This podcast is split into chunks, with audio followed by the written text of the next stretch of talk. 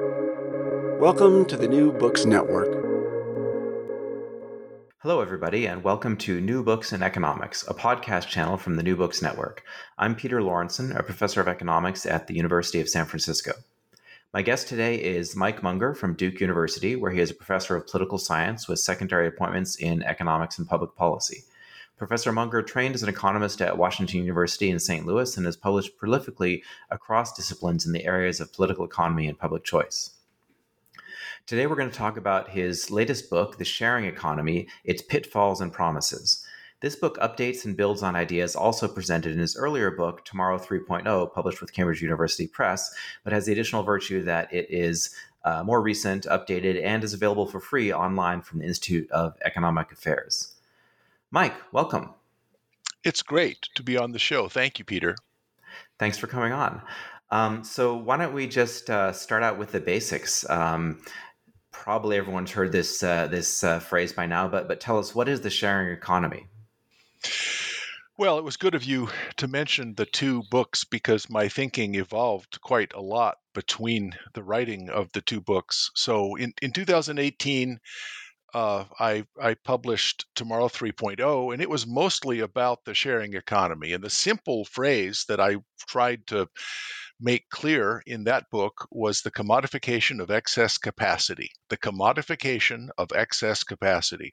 The point being, we all own and store a bunch of stuff we don't use very much. And the reason we don't share it is that the costs of doing that are too high. So I argued that there were three costs of sharing things. The argument being we have enough stuff. If we just were better at using the excess capacity that we have, uh, we wouldn't need quite so much stuff. We wouldn't need to pay to store it. As it stands, we pay for everything twice. First, I pay for my car, and then I pay to park it in a garage or my parking space at work or some underground parking lot in an expensive city. So we, we spend an enormous amount to store stuff that we're not using. If we could share it, then we wouldn't need to pay to store it, and we could actually have a revenue source where someone else would basically borrow it, and we call that renting.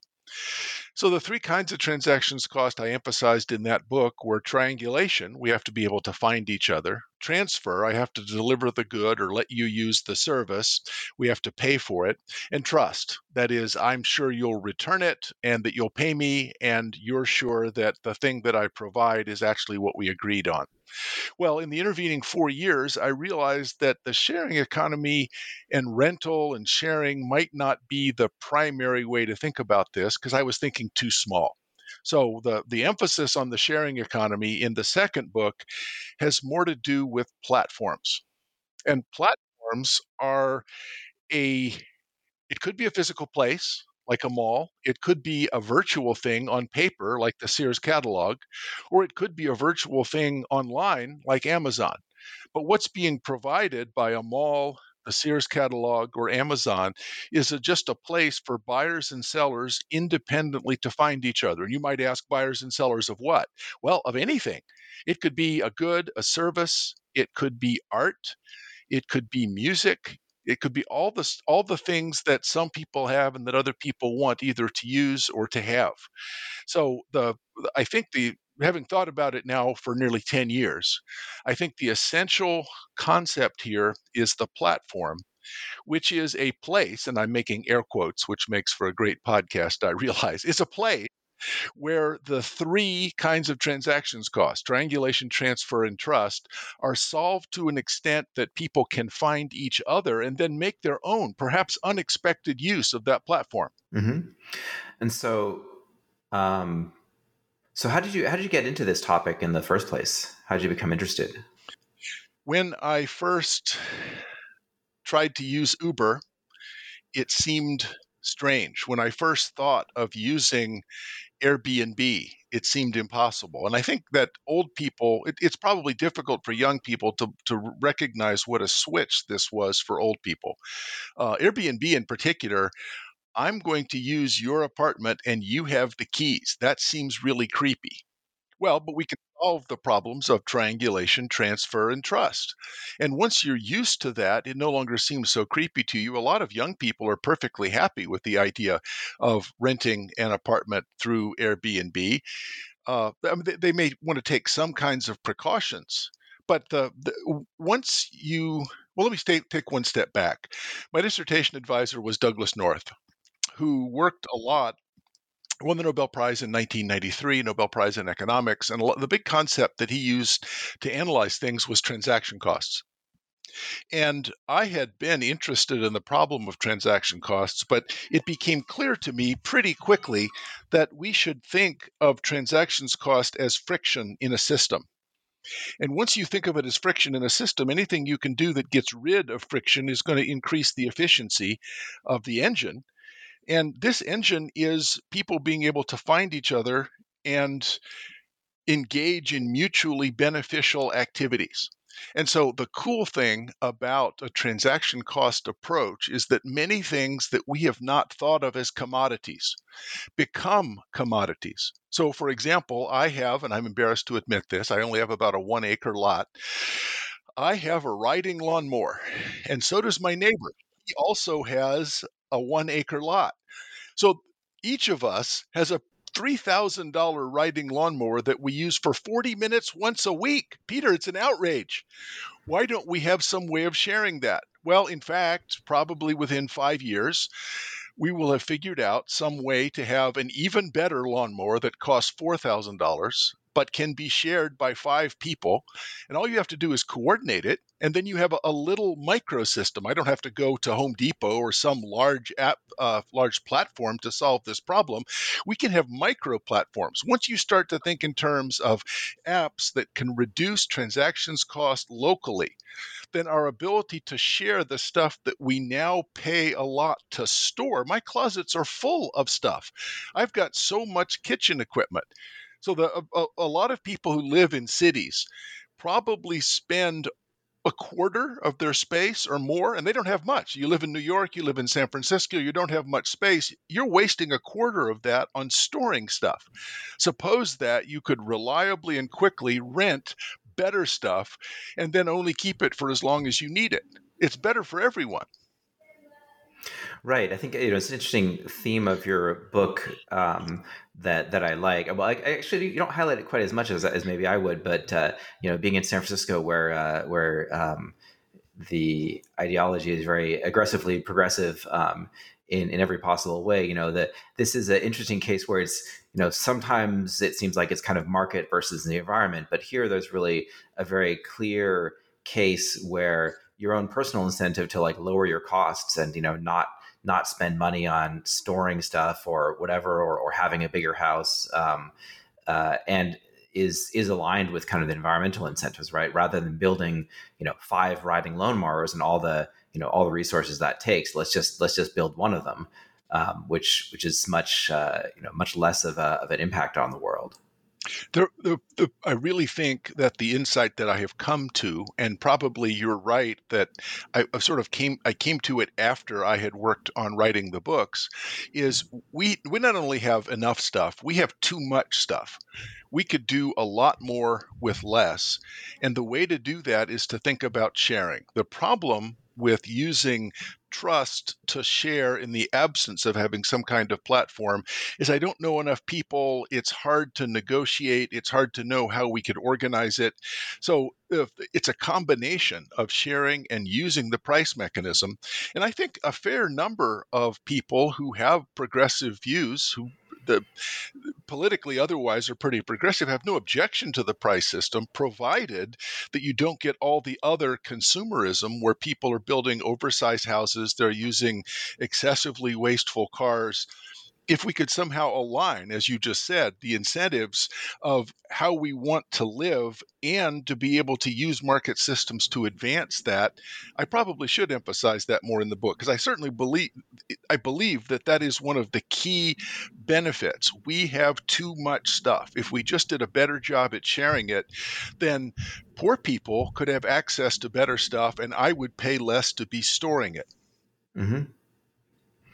So yeah, so now let's talk about um, how how this actually works out. It's actually it's great. Just to, um, you mentioned you know that you're you're trained by Doug North. I'm sort of a I guess we're we're uh, academic I don't know uh, cousins or something because I studied with Barry Weingast at um, uh, at Stanford a few years after you worked with him, and of course uh, is closely linked to, to Doug North. But um, I teach a class now on institutions, markets, and platforms where I assign your, your I assigned Doug North in the first week to sort of give them a sense of like how this kind of lowering of transaction costs and, and smoothing of, of mutually beneficial exchange was uh, crucial to the development of Europe, and then kind of you know guide them through that to up towards the present, and thinking about um, companies like like Uber and so forth.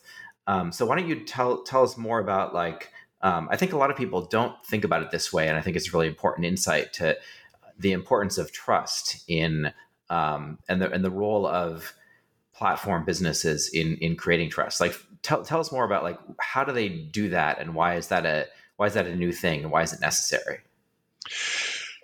Trust solving the problem of trust has always been necessary. Uh, the difficulty that we have often had is, well, Doug North's definition of a market is a set of institutions reducing the transaction cost of impersonal exchange, of impersonal exchange. So if I go to the same butcher every week, uh, then it's repeat business. He'll the, the butcher will take care of me, not give me a rotten piece of meat because he knows that I'll be back next week. So that's not really a pure market. A pure market is one where institutions have solved this problem to the point that I have re- recourse to other mechanisms of making sure that I don't get bad meat. Now, one way that we do that is through regulation and mm-hmm. you know the food, food and drug administration there's a variety of kinds of, of regulation pilot licensing so that i can be pretty sure that the pilot knows how to fly an airplane before i get on a, you know a commercial jet flight so those are some ways of solving the problem of trust but if we have a way of solving the problem of trust in a more decentralized and granular way without government regulation. Because in some cases these things are subjective. It's not something that i can look at objectively like a drug and say it's safe or it's not safe. And actually young people are already used to doing this in ways that old people are not. Young people if they want to find a restaurant that's good they don't look at advertisements they look at yelp which mm-hmm. means that there's a bunch of reviews from a bunch of, from other people that they don't know. There's hundreds of reviews from people that they don't know and have never met. But precisely because they're different, statistically independent registering of an opinion, if the the average review of a, of a restaurant on on Yelp is pretty high, I can trust that it's probably real. And so the young people are, I think, are they don't think this way. You're right. They don't think about it in terms of trust, and yet at the same time, they'll always be the first to look at these reviews. Well, we have these kinds of decentralized reviews. We could regulate it like we do taxi cabs, but I've had some terrible experience in New York and in San Francisco with taxi drivers that were that were aggressive. They were shouting. Um, if that happens in an Uber, then I can write a bad review and if, if somebody gets too many bad reviews they're no longer on they, they no longer get to use the app now, it's not perfect. I'm not claiming that the trust system on Uber is perfect, but it's an alternative way to having top down government regulation that's more decentralized and is more responsive to the opinions of individuals. So, if I want to rent out my apartment on Airbnb, before I have many reviews, people are going to say, I'm not sure I want to go to that place. But once I have a number of reviews, I have created something that economists call a depreciable capital asset. So my reputation is a depreciable capital asset. I have 20, 30 good reviews on Airbnb. If I'm not careful, and even one bad review can substantially reduce people's willingness to stay at the apartment that I'm trying to rent on Airbnb. So I have an incentive to try to keep that. Now, the incentive's not perfect. I'm not claiming it's ideal, but it's a very low cost, decentralized way of solving this problem of trust.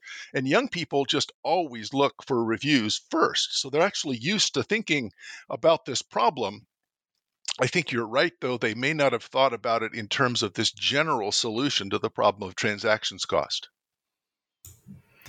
Yeah, and I suppose that probably many people who you know might not think of themselves as anti-regulation, but if then you say, well, you know, would you rather go to the restaurant that's got the stamp of approval from the I don't know government restaurant bureau, which you know sounds silly because we, don't we don't we don't evaluate the actual like quality of the food. We just evaluate you know sanitation. But like if they said you know do you want some place with a slightly better sanitation re- uh, you know uh, rating or some place that has you know a thousand positive reviews, they probably say oh well you know the reviews who cares about the the rating like as long as they're not like poisoning the food then I want to go to the place that's popular. Well, but uh, you're making an important point. So let me pick up on it for a minute. There's two dimensions. One is safety, and the other is efficacy or goodness. So when it comes to drugs, I can't tell if the drug really works, and I also can't tell if it has side effects. So the Food and Drug Administration is in charge both of effectiveness and side effects.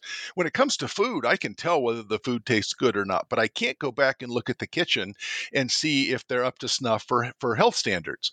So the for restaurants, we only have one kind of inspection. We don't have a federal bureau of burritos that comes and says, stand away from that cilantro, sir. It's well, it's wilted. I can't let you have that.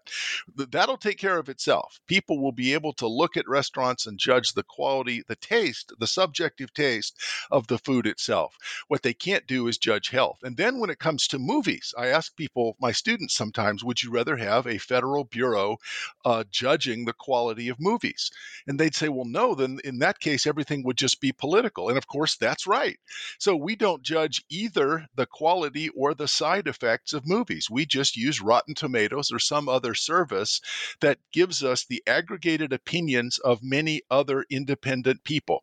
So the result of that is we're basically using the trust the, the opinions of many other people to generate statistically economically an estimator and so it's interesting on the the the game show Who Wants to Be a Millionaire, the best of the lifelines was always ask the audience. And remember, this audience is people who stood in line three hours to watch a show they could have watched on television. So these are not society's winners. But we're asking this group of 100 people, and usually, whatever the plurality was, there's four choices A, B, C, and D. We ask the audience, they got it right more than any of the other lifelines. So there is some wisdom in crowds. And this kind of uh, appealing to trust in a setting where the costs of being wrong are not too great. So it's not like cancer drugs, but it's an apartment. And it turns out there were roaches, it wasn't clean. I read that review and I say, I'm not going back there. Right. And I guess that another issue is, you know, there's, yeah, that, like you said, a lot of the things are sort of more nuanced evaluations of quality where, you know, maybe if I, you know, technically, if I promise you my apartment is, you know, new and modern and located in a vibrant downtown district next to all the sites, and then it turns out that it's gross and unpleasant and, you know, you know, lots of subtle things are just like not up to snuff, it's probably not, you know, it's not something where I could make the effort to sue you over it or you know in, in, you know bring the government in for and you know sue you for a contract violation. Like technically you know maybe you could but it would never be worth it. But but it's certainly easy enough to to leave a bad review and that can that can give you a uh, is a better judgment of whether really the expectations were met and the the sort of service was was delivered the way it was supposed to but notice the public goods aspect of this. Normally in markets, the remedy is if I don't like something, I won't use it again. So if I didn't like this apartment, I won't use it again. But by writing a review, I can share that information with thousands and maybe tens of thousands of other people at a very low cost. And because I'm slightly outraged, but the fact that, that, that they did not keep their promises. This place was not as good as, as promised. It takes me five minutes, maybe, to write the review, and yet it benefits thousands of other people. So the, the we're no longer restricted to the remedy of I'm not going to use it anymore. I can actually influence the likelihood that many other people will, will not use it at all. And the anticipation of that disciplines. This is one of the things about economics that I think a lot of people don't understand. The anticipation of future consequences is likely to create an expectation, and it's going to change the way that I act because of this threat of future sanctions from getting bad reviews. Right. So yeah, if you you you care about the reputation of your whatever it is, your your car service, you know, your driver, your uh, your Airbnb, and so yeah, you don't want to get you don't get you don't want to get tanked in the reviews um, and then lose all that business you could have in the future because no one's going to go to the guy with with lots of bad reviews, which is a little bit scary though sometimes because a lot of these reviews are. Um, it's like actually, you know, not unlike student evaluations, which both both you and I may face, where like the one disgruntled person who decides to give you a one star because the cilantro was wilted or whatever it is that was, you know, or at least it looked wilted to them, uh, can have a really outsized impact. Right. And I think that's the thing most people look at is not the one or two best reviews, not the one or two worst reviews, but the overall average. And then maybe they look at the bad reviews to see what, you know, what is the worst that can happen.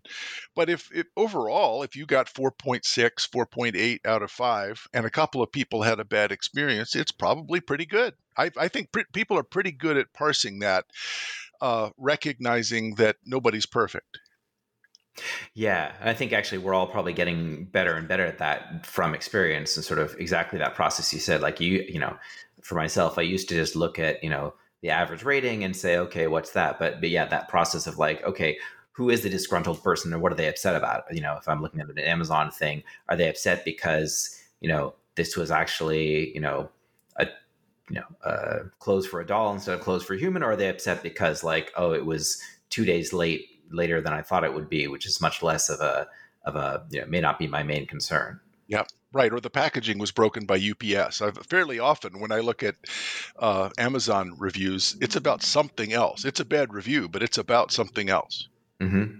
Yeah, it's an interesting uh, thing. You know, the whole the whole motive of people putting out reviews, I think, is uh, an interesting. I mean, it's it's maybe obvious to normal people, but like in our economic framework, we often think about it's going to be hard to get someone to produce public goods that you know have a small cost for them and a great benefit for everyone else.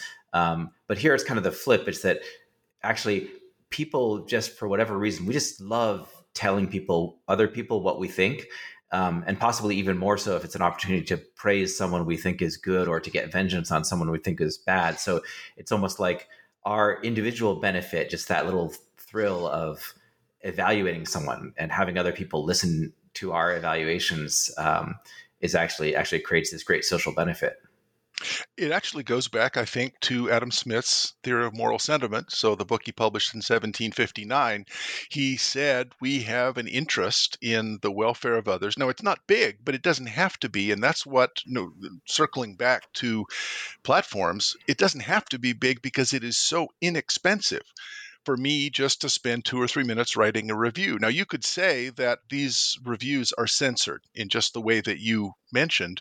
The people who had a eh experience, they, they probably don't do reviews. But the people who really liked it and who really didn't like it are probably going to write reviews. And the result is you get to find out which of those is which of those groups is relatively more numerous. And there is information in that. So we we have a desire to share this information if we can do it cheaply. We're not going to go buy a billboard, but since I can just pull out my phone and in three minutes write a quick review, if it was great or if it was terrible, then we create a public good of re- greatly increased trust and a reduction in the asymmetric information that usually blocks mutually beneficial transactions. You know, I see a restaurant, it looks okay. They have every reason to make it look okay. I want to know more about it. With Yelp, I can I can get more information very quickly because that platform solves the problems of triangulation, transfer and trust. Okay, so we've been talking about you know all the all the great things about this and ways in which it can uh, you know replace things that would be hard to regulate or maybe even be better than regulation. But um, you know, a, as you know, there's a lot of people who are concerned um, or would make the argument that actually uh, a lot of what Uber and Airbnb and other platform businesses are doing is almost the opposite. They're undercutting regulations that were put in place for good reasons, and they're kind of redefining you know they're saying we're not a hotel we're just a platform we're not a taxi service we're just a platform. And by doing that um, exploiting people or uh, causing kind of net harm. Um, so so tell me tell me what you think about those concerns. Well california in particular has had some trouble uh, recently with uber. AB5 was a very contentious vote on whether Uber drivers would be treated as contractors or employees. Uh, and I can see, I think that's a short run problem, but it is a legitimate concern. here's the way I would put it. Well, Marc Andreessen, uh, the now venture capitalist of Andreessen Horowitz, famously in 2011 wrote a uh, op-ed piece in the Wall Street Journal, and the title of it was "Software Eats the World." And you can see that happening all around us. So if you go into a McDonald's or a fast food restaurant, you are not likely to be going to talk to a human being. You're going to punch your order into a kiosk. And the reason is that we used to go in and I'd look up at a board and I would say some words that appeared on the board, and then the person behind the counter would press the corresponding keys on the cash register. So I say Big Mac, and he or she looks for Big Mac and presses that key. Just turn the cash register around. I can do that. I can press those buttons. So I press those buttons on a kiosk and the result is that the person who used to work in McDonald's has lost his or her job. Now, you can say that wasn't a very good job to begin with, but the, the software taking the place of service workers is a really important general effect of platforms. And the result is that a lot of people are going to, uh, well, the short version is I think the 40 hour week job is going to disappear for many people. What we're probably going to have is a series of gigs. That means that if we make hiring you for a gig more expensive by requiring employee benefits, that is, treating you as an employee rather than a contractor, we're going to accelerate dr- dramatically the replacement of these workers with software. So the it, it seems like it makes sense. Well, I would, and I've had an argument. I've had this argument with a number of my colleagues at Duke who say, "Well, don't you want these people to be employees and to have benefits?" Well, I want all sorts of things that I can't have.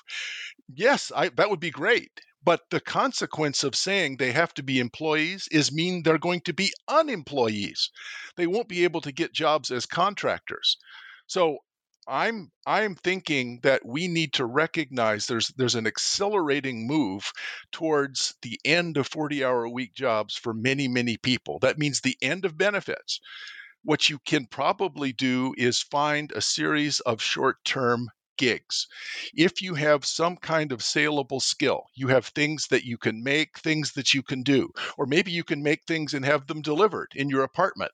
So a more artisanal, and in some ways, again, this is a this is probably a positive, a more artisanal approach to producing things locally, sharing them locally, and having them delivered by an autonomous Uber. So if if we have a reduction in transactions costs that way, a lot of human freedom is opened up. But the job, whether we like it or not, and I, I always, I often say, and, it, and I think it offends people, economic revolutions don't care what we think of them. The fact that I would like people to have jobs and benefits, that's not what's happening what's happening is that jobs are being destroyed. The only choice that we get is will we allow people the flexibility to design their own communities of meaning and their own gig positions, or are we going to relegate them to unemployment and force them to live on the dole? That's the only two choices. Right. So I think the the key thing is kind of a not exactly empirical claim. It's a claim about the world. Um, when when we can't directly test about the counterfactual. So I think that those who would favor more regulation, their counterfactual is, you know, look at all these people working at gig work. They're not getting as many hours as they might want. They're, you know, taking home less. They're not getting the benefits that they would get relative to the counterfactual of if all those people suddenly could become full time workers uh, employed at the same job. And you're saying that the actual counterfactual, if you put in place those regulations, would be that the majority of them would simply be replaced entirely and automated out of the system, so they'd be they'd be fully unemployed. So that seems like something we could actually try to look at, you know, with uh, you know, with with evidence ultimately. Yes, and there it may not be as hopeless as I have said. There are examples in the past the one everybody points to is automatic teller machines.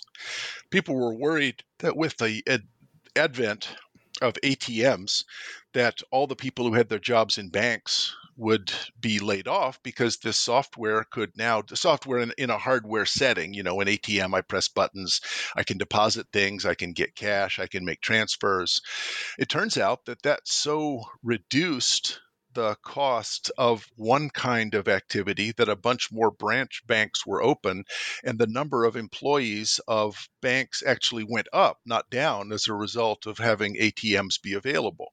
So maybe it's not as hopeless as i'm making it. I, I agree that it is it's an empirical question in the sense that economists mean it that we should examine which of the counterfactuals is more plausible. I do however see a dramatic increase in the number of kiosks, replacement by software. Um, instead of being able to get a phone call to human being, if I have a problem with customer service, I'm told to go to some uh, online it, it, please visit us online at something something something.com so all of those things were asked or at the grocery store. It's actually fairly difficult to find a cash register that's open. I usually go through the self-serve thing where i scan them myself. So in all these ways we're seeing the replacement of employees by software. Right and so you're saying if we at least doesn't sound like we necessarily solve the problem, but it would at least mitigate the problem by being being more flexible about uh, various kinds of contract and gig work, so that wherever that would at least slow some of this transition, so that people don't get immediately re- replaced by the software or the robot. And I, th- um, I think it'll solve it. I, I think yeah. it, I think I think it will actually solve it in the next generation. Um, people do not like having to drive down to the McDonald's or to the factory in order to do work. They would be perfectly happy to live maybe someplace a little bit farther out of town that's in a more pleasant setting and be able to work remotely.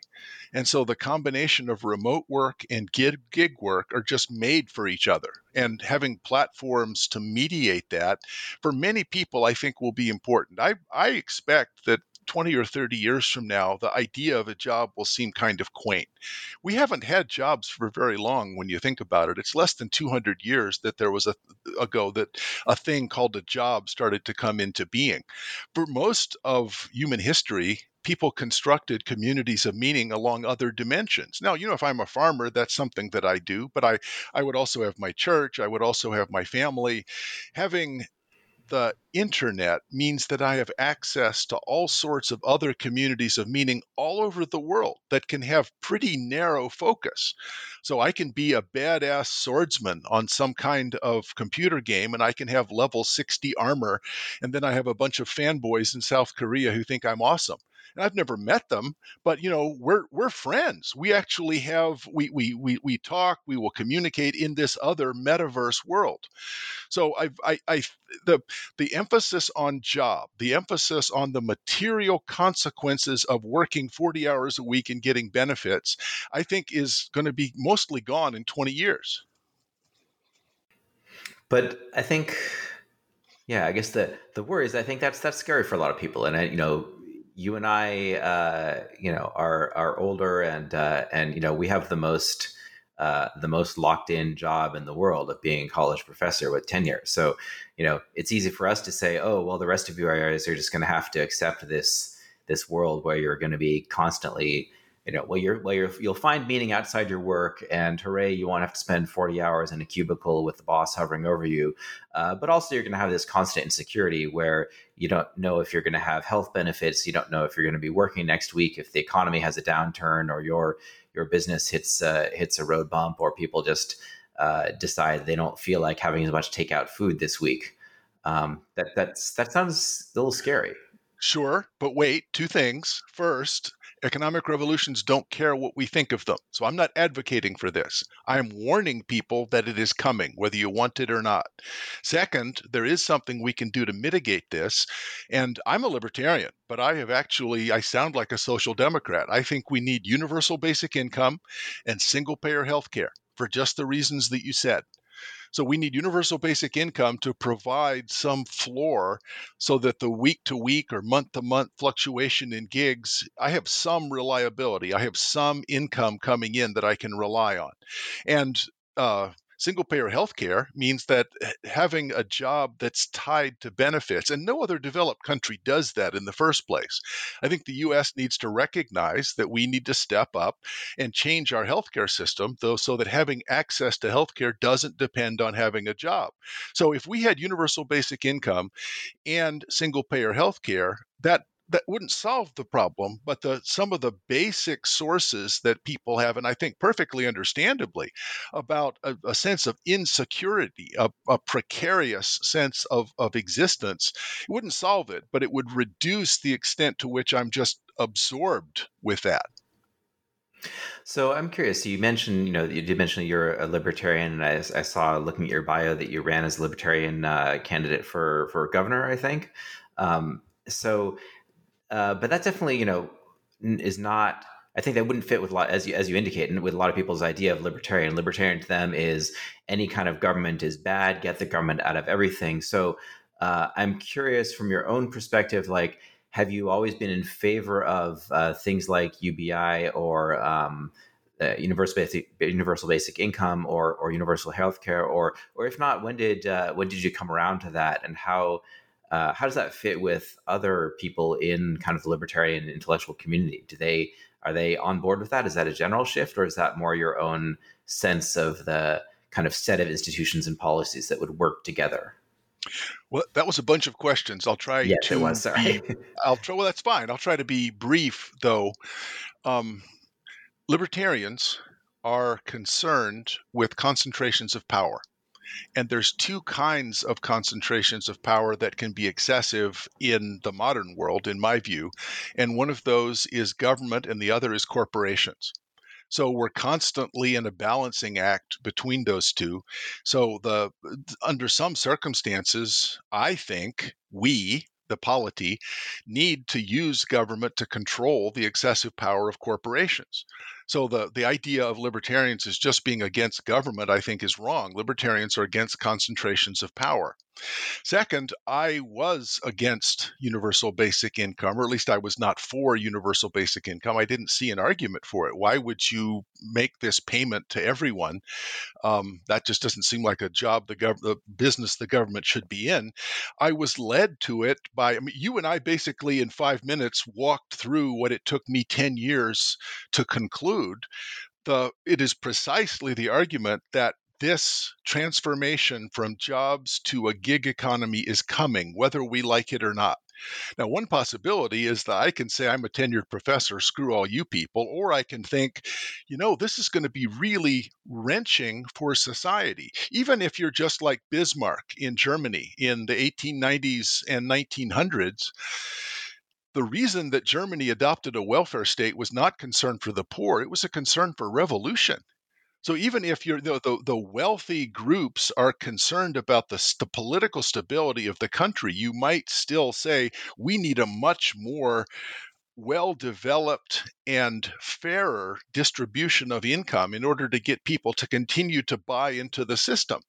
So the the the, the last question that you asked is I think I don't know if it surprises me, but many people are surprised how broadly accepting libertarians are of universal basic income. And the reason is that it's not, I'm going to take money from some people and give it to others. It's universal. So it means that this is something that we're we're saying we live in a society, all of us get a lot of benefits from participating in it. Let's make sure that everyone across the board gets a dividend from the fact that other people, or maybe just through luck, you know, entrepreneurs, some entrepreneurship is the result of talent and effort, and some is the result of luck. Let's share some of the benefits from that in a way that encourages, that ensures that everyone has some minimal level of dignity. Now, maybe you, I mean, you can say it's not enough, but I would say universal basic income would be a lot better than what we have now. And single payer health care would be a lot better than what we have now in the sense that both are universal. No one falls through the cracks. Right. It is, yeah, as you said, we have a very unique and clunky at best um, uh, and often unjust system now with uh, everyone's, uh, you know, yeah, having having healthcare linked to linked to this construct of a job, which, as you said, is historically maybe contingent and might be going away, and not not everyone has one now. So um, yeah, and, and, especially well, especially with the pandemic. Um, actually, so with let me use that as a transition. So with the pandemic, obviously the the realization of how important it is to be able to roll out healthcare to everyone in the population for the interest of you know even the even the one percenters um, or the you know college professors who can hide out and just you know write books at home. Um, we still want there to be a society where we can walk outside and not worry about you know everyone who coughs nearby. Um, and uh, so that that's a clear argument for universal for for a broad uh, broad availability of health care, one way or another. Um, but what else? Um, you know, the past two years have been uh, two three years have been crazy, right? So you, your book came out in 2021, so um, that as these things usually go, that probably meant you finished writing it, or you know, in 2020. So what? How uh, how your how's your thinking evolved? Um, since this book, you know, in a, given the the pandemic and and everything else that's that's happened? Well, funny you should ask. I actually finished the book in February of 2020, and fortunately, there were some production delays. And I said, after six months, I said, look, I need to rewrite this. We, we live in a different world than I was writing it in fall of 2019. And by the summer of 2020, I'm thinking I need to work on this differently. So what what had happened by the summer of 2020 was that people were ordering all sorts of things online. People were having food delivered. And the conclusion that I reached was that we're going to see a transformation in Uber that is something like the transformation that we saw in Amazon. Not many people remember, even though it wasn't long ago, but Amazon was a book company. They sold books. Now, for a while, we were upset because Amazon was driving all the mom and pop bookstores out of business. And I, I like small independent bookstores myself. But during the pandemic, those were all closed. And it turned out that Amazon could deliver all sorts of things. And so there was a gigantic increase in the number of employees of Amazon. Now, you can say that there's problems with that. Amazon pays pretty well, but the conditions under which people work maybe aren't that great. It's a problem that it is a giant platform. There's not that much competition, depending on how you define the industry. But it seems to me that there is a form of competition that most people haven't thought about that's coming for Amazon, and that is Uber. Uber doesn't have to deliver human beings. Uber can deliver all sorts of things that we're going to rent or share.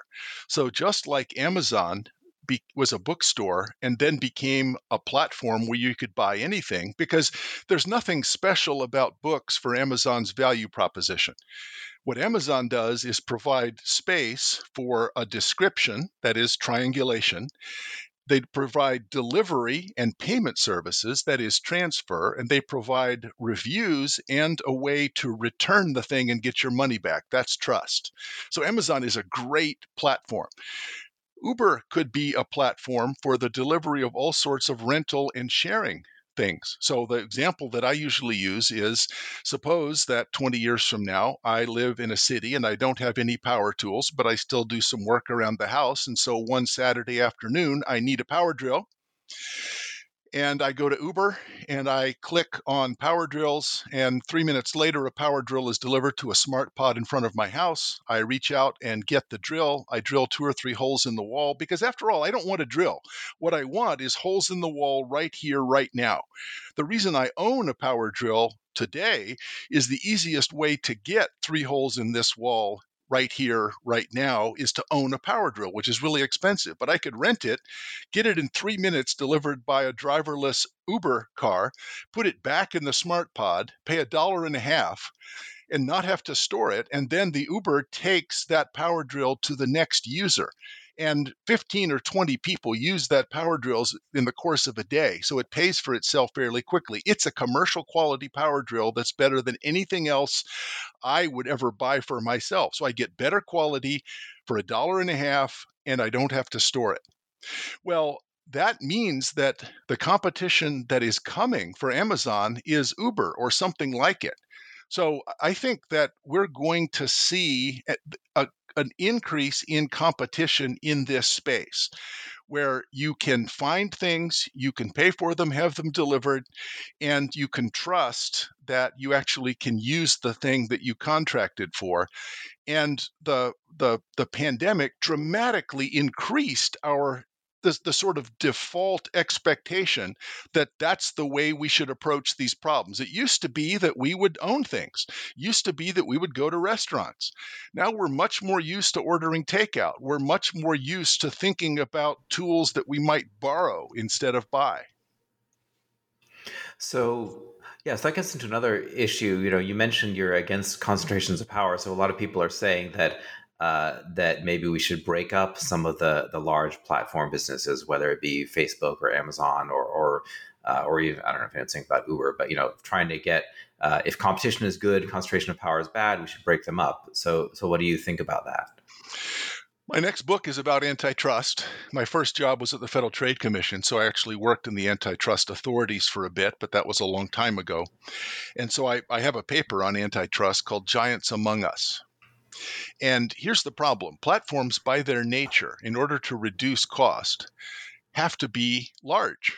The reason Facebook is big is I don't want to have to switch between different apps to, to look at the cat pictures that you put up or put my own cat pictures up so that you can see them, or maybe videos. So the platforms by their nature want to be large. It's the competition across platforms that will discipline these. So, the consumer welfare standard that was established in the late 1970s in antitrust law said that as long as prices to consumers don't go up, then the argument against monopolization is you can't make an antitrust argument against a company, even it, it is it controls the entire industry as long as prices stay low, and the prices of these companies are all falling. So I, I'm going to argue that we need to reconceive the way that we think of power. And I'm actually going full Foucault in this book. The problem is not size in the sense that Amazon is too large for the industry. That's actually a natural consequence of delivering good services at a low price. The problem is panopticon. The problem is the Foucaultian concern of concentrated power not exactly politically, but socially. So these companies have so much of our data, and our data are shared in a way that we're constantly under surveillance. So the, the the surveillance capitalism metaphor is one that I actually think is correct. I just don't think that antitrust is the correct response. And so we could talk for another hour about what I think the solution is, but let me try to give a one minute version. What I think the, the solution to this problem is, is to give individuals ownership of their own data. Nobody gets to use my data without my permission. And the way that we would do this is to encrypt my data behind a pseudonym which means that we would be having to operate in a blockchain kind of world where there's levels of identity. So the, the, the Amazon knows a lot about my purchasing habits. Facebook knows a lot about my viewing habits.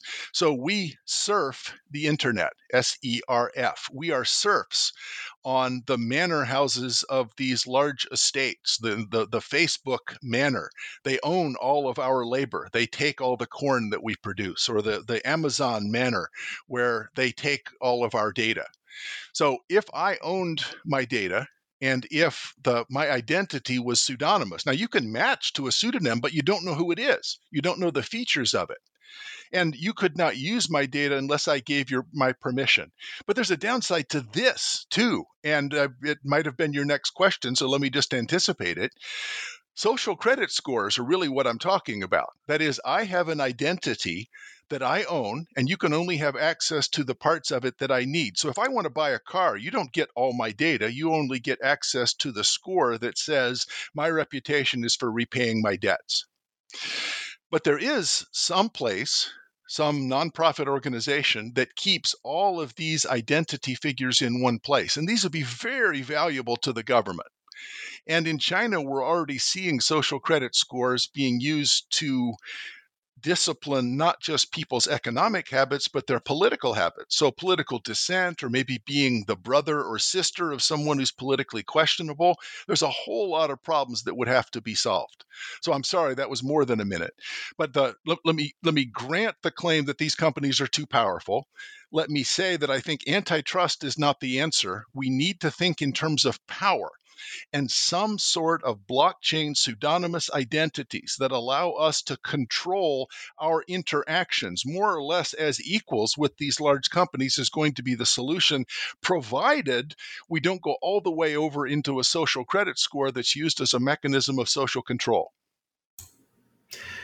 Right. I think actually, I'll, I'll just interrupt there because I, um, I, I study China. I'm actually doing some work on social credit now. I think um, the the social credit, even in China, actually, they're much more at this phase of um, most Chinese people actually like the social credit system because it really is about economic trust and it's about uh, you know all the, resolving these kinds of problems which you know in a country with a, a less well developed legal system and you know other problems of corruption uh, it's great to have some way of figuring out you know first of all getting back at someone who who screws you over um, you know violates a contract with you an agreement and uh, and trying to identify who is less likely to do that. Um, and so far, I mean, the other thing, you know, the downside and the upside, I guess, is that the, the Chinese government has so much, so many other tools that it can use against uh, citizens who uh, it disagrees with that I don't think has actually made a big use of social credit for that purpose. Um, because if they if they need to uh, oppress you, then it doesn't have to be that that sneaky and indirect. But I think the concerns raised about China are probably even more you know, would be more of an issue here because we have uh, a government that obviously cannot be, uh, with occasional tragic exceptions, quite as as uh, you know brutal and ruthless as uh, as China in its worst moments, but um, is would be much more tempted to make use of things uh, to achieve other social goals that, uh, yeah, to use the social credit in kind of the, the wrong way that might, um, you know, warp warp its purpose or, or undermine what we'd uh, the the good things about it. Um, so that's great that you have. Uh, we'll, have, we'll definitely have to um, meet up again uh, when you've got the next book out and uh, and talk uh, more about how your thinking has evolved. Um, but I think the this is great for today, and uh, thank you very much for uh, for making the time. It has been a pleasure. It's really been great talking to you, Peter.